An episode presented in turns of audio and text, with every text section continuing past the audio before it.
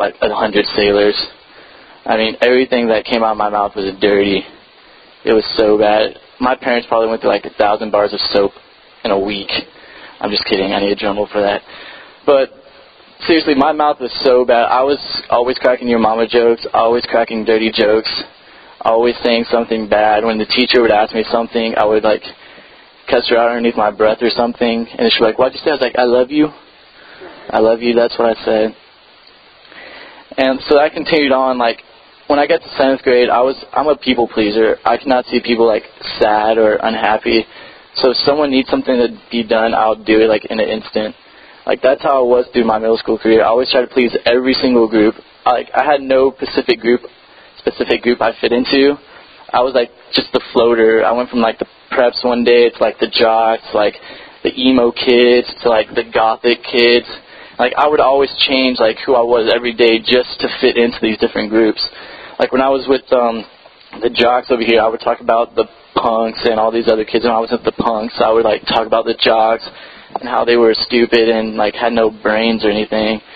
And then like it was just back and forth like through all my middle school career, just going around like talking about these different people. I had like really, if I look back to my middle school career, I really had like no real friends.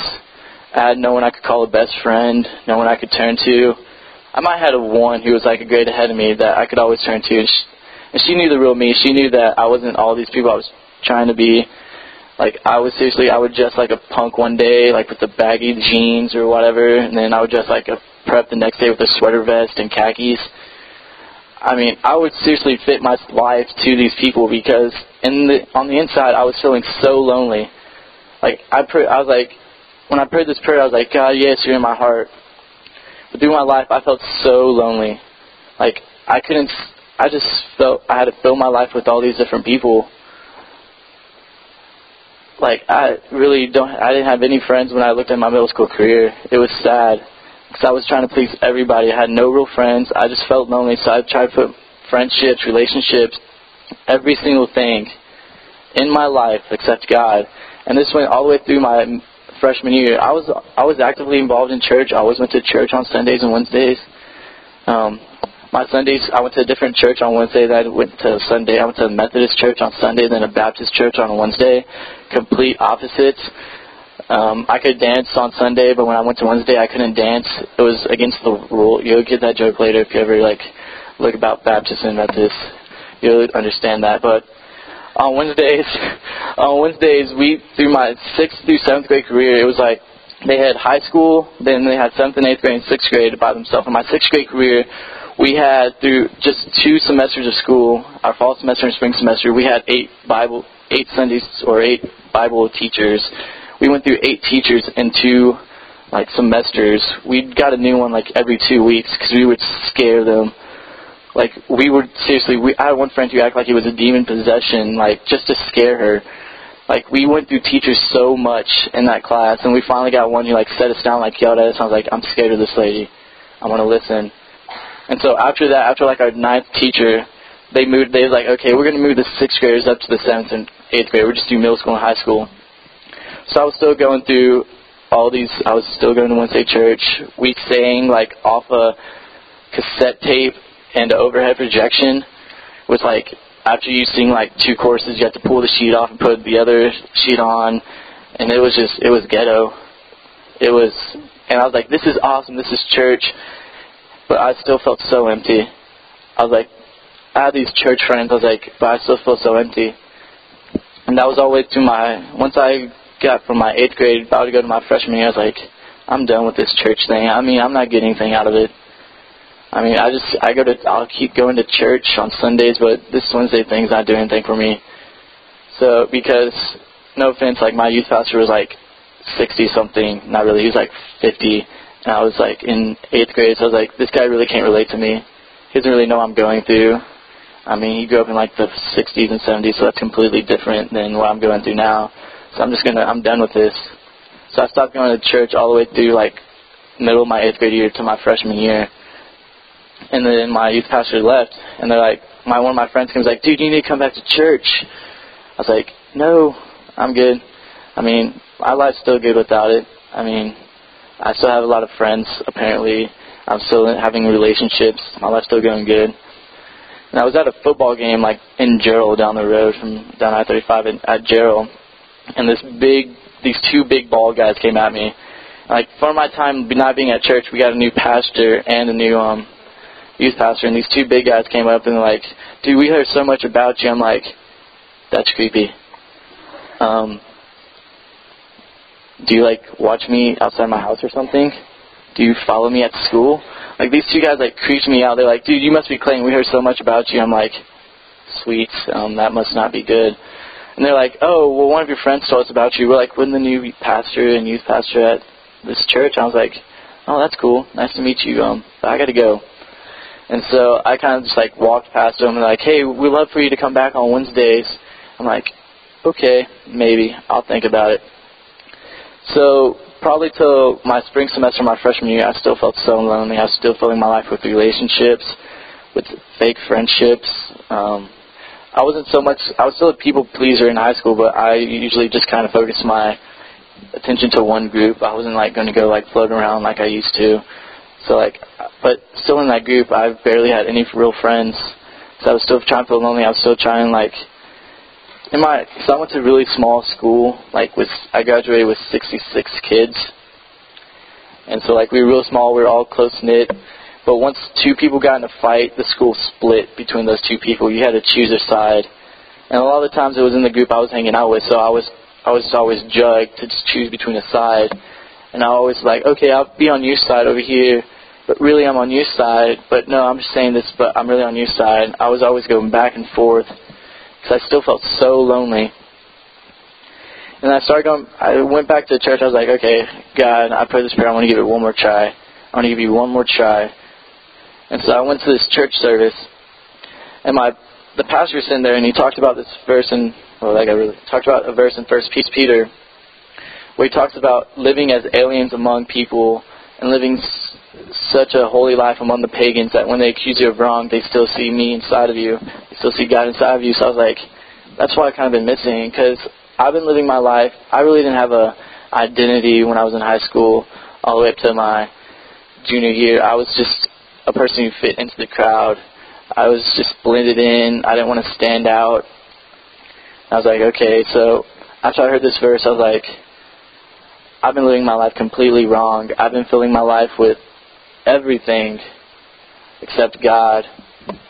And it was really tearing me down because I was losing friendships and I would date girls and I would lose friends over dating girls and I would break up with the girls and start dating another girl and lose like I would just lose all my friendships like weekly. It was a fight for me to find someone I could go to and talk to. And so, coming around my junior year in high school, I still felt so lonely. I was still feeling lonely inside. And before I went to my junior year in high school, I was I had enough of my life because I would walk out from a Wednesday church service and I would walk out to see my friends who were just in church with me, who weren't even like they were younger than I was. I was 16, 17 when I went 16 when I went to my junior year. They were 16, 17 too, and they would walk right out from church and they would get in their trucks and start drinking, start smoking, do weed, do all that stuff right outside church, right across the road, because we always parked across the road from the church because that was a cool thing to do. We would sit on the back of our trucks and talk, but right after church, they would walk right out the doors, go to their trucks, and start getting that party on on a Wednesday night. I, I saw that after like the fourth time I saw that, I just became so broken because the saddest thing is one of the people who I saw do it was one of the girls that brought me to church when I was in sixth grade. One of the girls who invited me to this thing called church, to this good life, this Christian life that was supposed to be good, and I walked out and see her drinking right outside of church after she just said, I believe everything that he just taught me that I should live this holy life. But I'm just going to come right outside and just smoke and drink. And that really broke me. I went and talked to my pastor about it. I was like, I don't know what to do. I mean, my life is probably going to go nowhere because where I grew up was called Stonerville because we had a meth lab bus probably every month. There was always a meth lab bus. There was always a drug bus going on in my town. And one of my really good friends when I was in sixth grade was one of the causes of that. He was one of the big, he was a drug dealer in Florence. He was one of the big ones. Like these people I hung out with, they did, and they that really wasn't a problem for me. I never really got into that stuff. I never really tried tried it or wanted to try it because that I saw and I was like I saw what it did to these guys' lives. My one of my really good friends, he was probably one of the smartest kids I ever knew. But right when he got on weed, he lost everything. He was life his life went down the drain, his family life went down the drain. I mean, it just messed him up. And that really broke me because I knew because we had these things called townies that right after they graduated, they didn't go off to college. They just stayed in Florence. They hung out and they dated the younger high school girls. That's all they did, and they just partied. They took them to parties because they were old enough to buy the alcohol. So they just took them to parties and just took advantage of all my friends. And I really looked at my life. I was like, if I don't do something with my life, I'm going to be that person. I want to be this person who I'm 25. I still hang out with high schoolers. I take their money. I get them drunk and I'm just going to take advantage of them. That's where I saw my life at when I was a junior in high school. I was like, that's where I'm going to be going. But luckily, there was someone by the name of Tim, Tim McElhaney, who's my youth pastor, and came up to me. He's like, dude, he was probably one of the coolest guys I've known because I learned so much more from him, from him taking me to Chipotle, which is the best restaurant ever, and Starbucks. So we would go to Georgetown. He would take me to Chipotle. Then we'd go sit in Starbucks and we would just talk. I learned so much more from him in those environments than I'd ever learned from sitting in a church listening to him. Because he could relate to me. He told me that no matter what I did, no matter how many relationships I put myself in, how, no matter how many friends I had, that when I die, that's all going to be gone and I was scared of death. I mean, I've never really been in like a bad accident, but I have done 360s in my truck down the middle of the road and hit a fence. I have run into a gate. My friend Joe like was sitting in the middle of my truck because I had a um, bench seat like this, and I was driving, and she was saying what Preston is, and she her foot slipped and she hit my gas while I was hitting the brakes, so we spun out and we hit a fence. Didn't really do anything, but it scared me, so I was like, I'm probably not going to make it till 30. I mean, death really scared me. And he's he told me that if I didn't change my life, that if I kept filling my life with all these things, I was just going to be very unsatisfied. That my life would amount to really nothing, probably. I might make some money, but I'm going to lose it all anyways.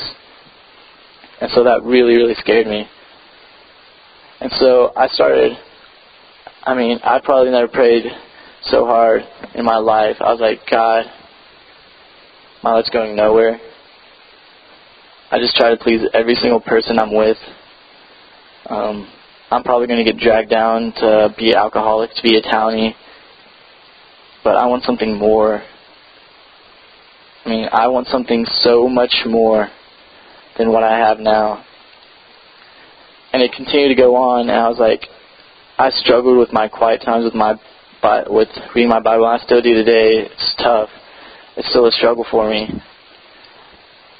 But going into my junior year, the summer, like after my sophomore year, I said that's enough. That my life is enough because I was messing up so much. I thought that it was supposed to be easy for me. That after I prayed a prayer, that after I surrendered myself, that it was going to get easy. But God just showed me that it was going to get harder and it was because going into my junior year was my junior senior year were rough because I made a decision to follow Christ my junior my junior before my junior summer, and it would, it just got ten times more rough for me. I mean that's when I was really built because I had old relationships try to come back into my life and try to drag me down. I was dating one girl who told me that if I was to date her, I cannot go to church. She would not date me if I went to church. And to me, that I was like, "Are you serious?" I was like, "Okay, um, that's nice." I don't know what to say about it, so we, I continued to go to church, and she broke up with me. I was like, "Okay, that's a dumb reason."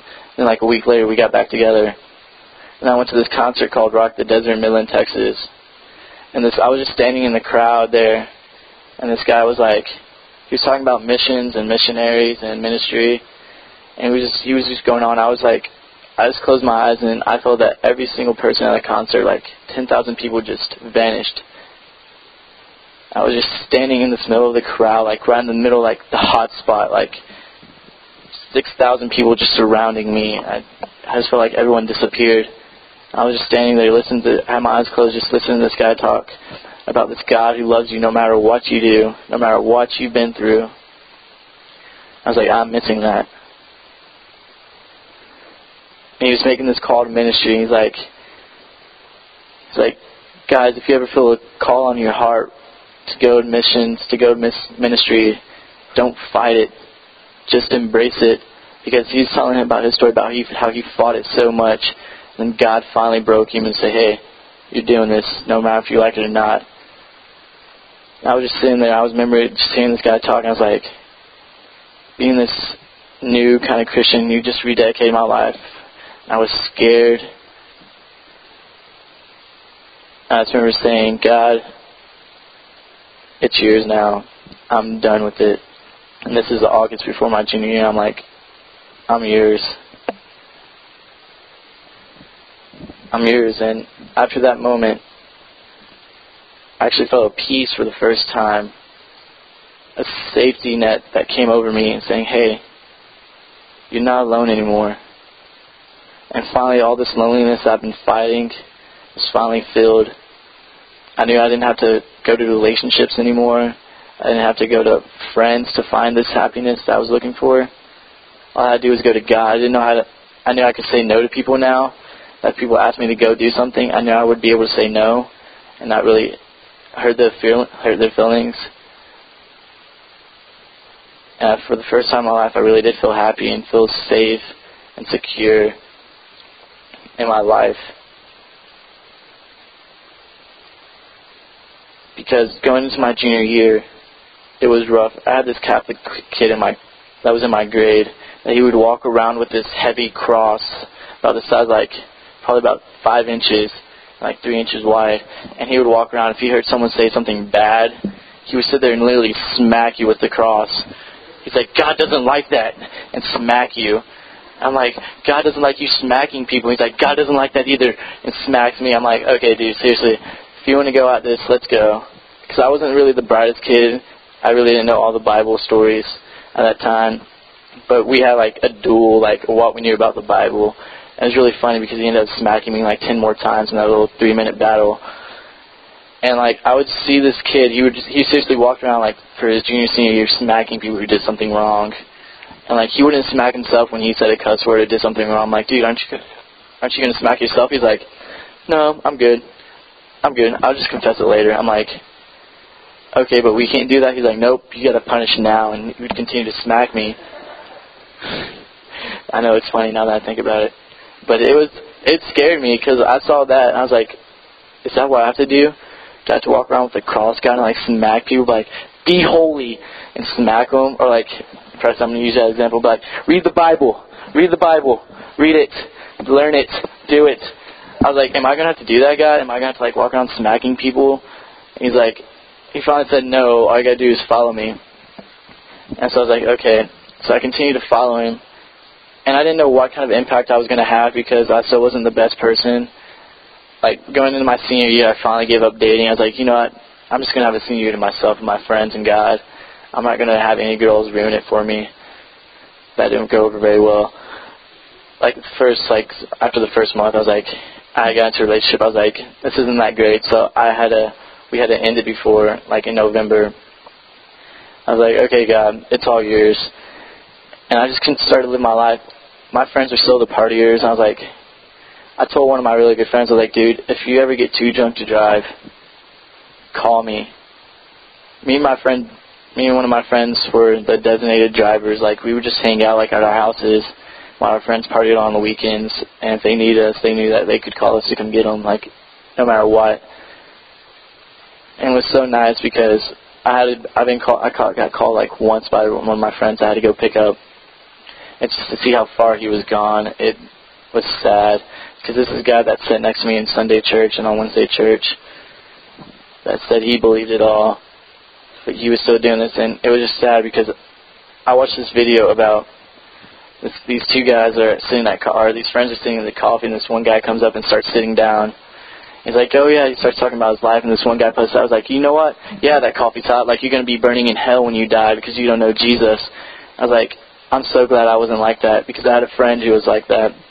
Who, if they knew unbeliever, they were not afraid to say it. They, they seriously would say, you're gonna burn in hell if you don't turn away from your ways.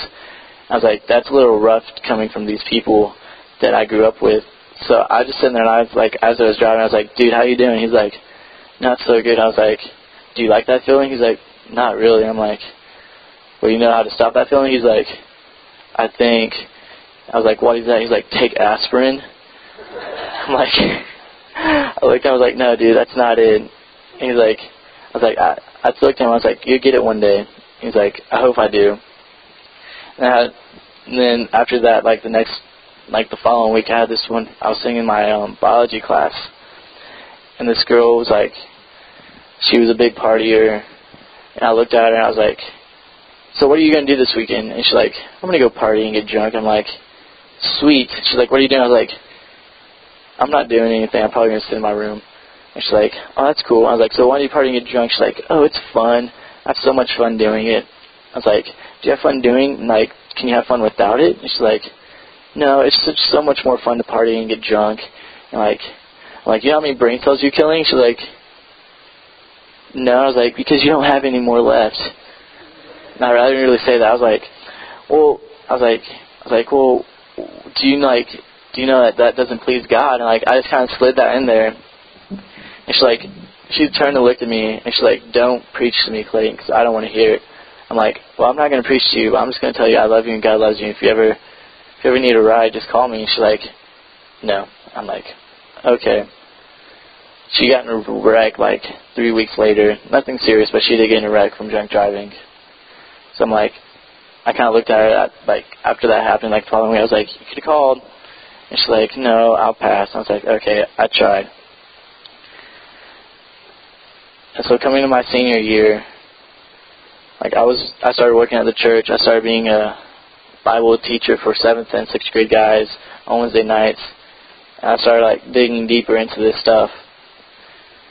And I continued to go on and on until I started my freshman year at TC. I took my basics at TC my freshman year. I was still working at the church, and I came to the church um, during Christmas break. And I was sitting there. It's like three days after Christmas, and my youth pastor walks in, and like me and one of my friends are sitting there playing the new Call of Duty at the time, Modern Warfare. It was awesome. That game was so much fun. We were playing that, and he walks in, and like he just looks at us. He's like, "Guys, I have something important to tell you." I'm like, "Oh no." He's like, "It's gonna be scary for you, Clayton." I'm like, "Oh no." And he looks at me. And he's like, "I feel called to go to another church." I was like, "Dude, you suck." I was like, after all this time, like growing up, like for four years of my life being spent with this guy, he's like, I feel called to go to another church. I'm like, great, where does that leave me now? Like, I guess I'm gonna have to go find me another church to go to. But then he looks at me. He's like, Clay, I want to ask something very, very important of you. I'm like, oh no. He's like, I want you to take over being the middle school pastor. I'm like, oh no. I can't do that. I was like, no, I cannot do that. He's like, I know you cannot. He's like, I've seen you grow these four years from being this kid who was so lonely, who was so awkward. I just, I was probably the most awkward kid you would meet. Um, he's like, funny story. I had these hard contacts. I tried contacts one time. I had these very hard contacts. Like they were harder than classic lens, classic glasses lenses. I had to put in my eyes, and like they cut up my eye, and like I would have to walk with my head tilted up like this everywhere I went.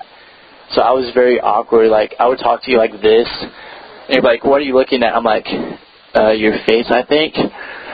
And like, so I was very awkward. And he's like, he's like, I've seen you go from this awkward kid to the person who's been called to ministry, and who's fighting for this, who's fighting to save people. I'm like, really? He's like, no. But he's like, yes, really. I was like, I was like, I was at the time I was like, okay, I guess I could do that. But inside I'm like screaming like a little girl and like freaking out. I'm like, no. And so he left at the start of June or start of January. So I was a freshman at TC, still taking classes to become a to go into ministry, still taking classes and being a part-time youth pastor. And from that time, like we had meetings before then, before he left, and everyone was like, my head was filled with how many kids are we going to lose? I mean, we when he was there, we had probably about like 40 junior high kids and like 30 high school kids. And when I was thinking, everyone was like, dude, we're going to lose so many kids. We're going to have like 10, maybe 20 the most. I'm like, freaking out. I'm like, I don't want to be the cause for losing all these kids. And then we started praying about it. And the first night we had there, there were 68 kids there. I was like, wow, we just gained 20 kids. And then over the weeks, they continue to go, grow, and gain. And everyone's like, dude, Clayton, you're doing such an awesome job. I'm like, don't give me credit here, because I'm not doing anything. And it was so funny to watch a group of 40 kids grow up to be about a group of 80 kids in about two months. And it was just awesome to see these kids, like, I really, all I probably teach about was your heart and about living your life, and to watch these kids grow, and to watch these kids actually start to live it in middle school was really moving to me. And to watch these kids live it more than me. But I think some of the incentive was because I told them if they got to 100 kids, that I would shave my hair, my eyes, and my legs and my arms.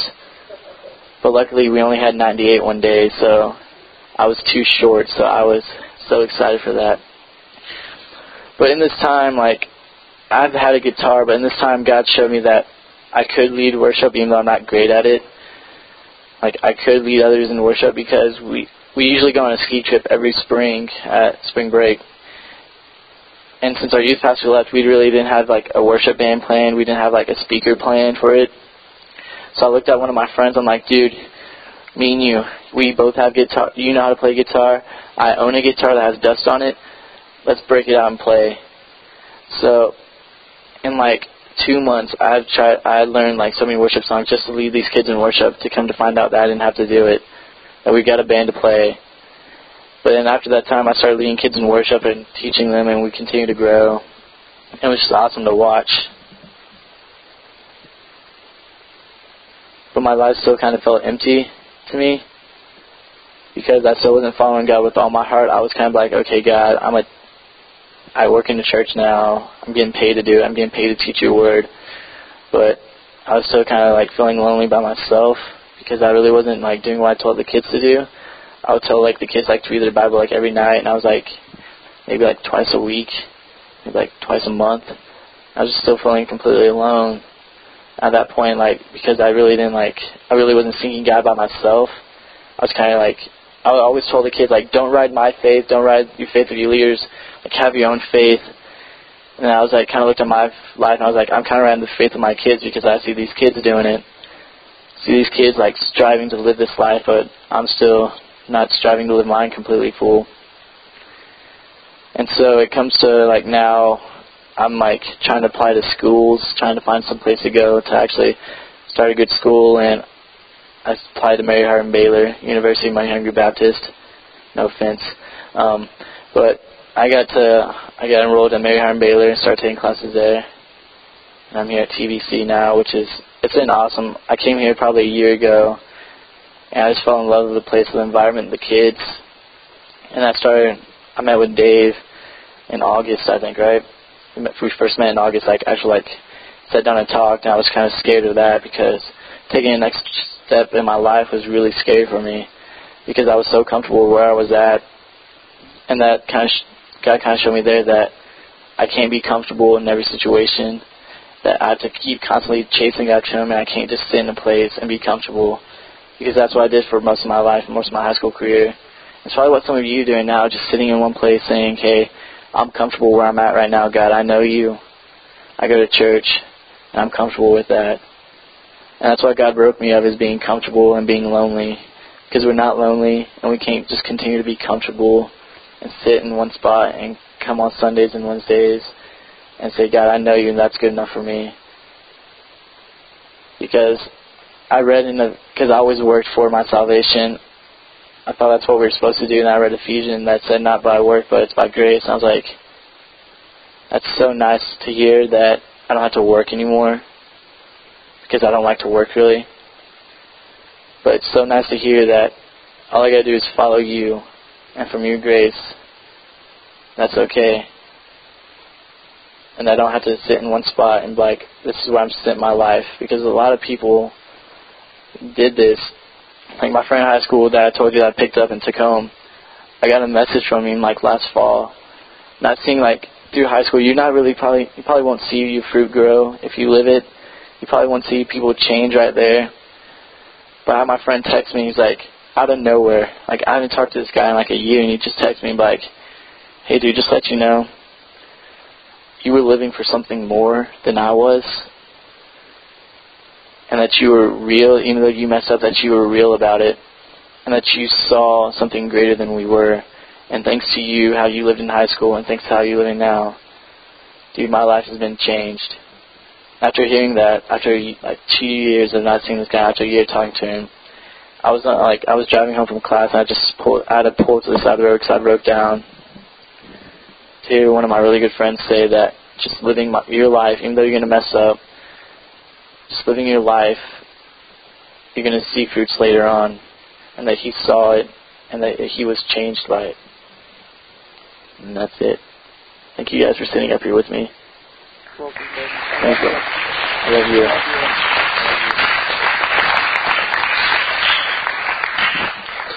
Thanks a lot, man. I really appreciate you sharing, and uh, it is really cool to see how um, just meeting with Clayton last year and uh, and and talking to him about working with you guys, and he's been a great addition to our intern team. I've just really enjoyed getting to know him and and uh, and seeing his passion for for Christ, but also seeing his passion for uh, introducing you guys to Christ as well. Um, we're going to continue this uh, series the next few weeks with some testimonies. You'll be hearing from different people every week, and uh, we should have more than just one person next week, even though it was really awesome to hear uh, Clayton today. And once again, thank you guys so much for accompanying him on the stage. I appreciate that. Let me pray for you guys, and we'll get out of here. God, thank you so much for uh, for Clayton. Thank you for his story. Thank you for the way, the way that you have written his story. We thank you for the way that you are uh, writing each one of ours. And uh, God, I pray that um, if anyone is in this room uh, that doesn't know you, would just want to place their faith in you, God. Thank you so much, and uh, thank you for being our Father in your name. Amen. Well, this is a little surprise, isn't it? Hey, buddy. Oh, thank you. This is like so weird. I felt this thing on my face. I'm like, what is that? Someone's trying to kill me. Hey, buddy.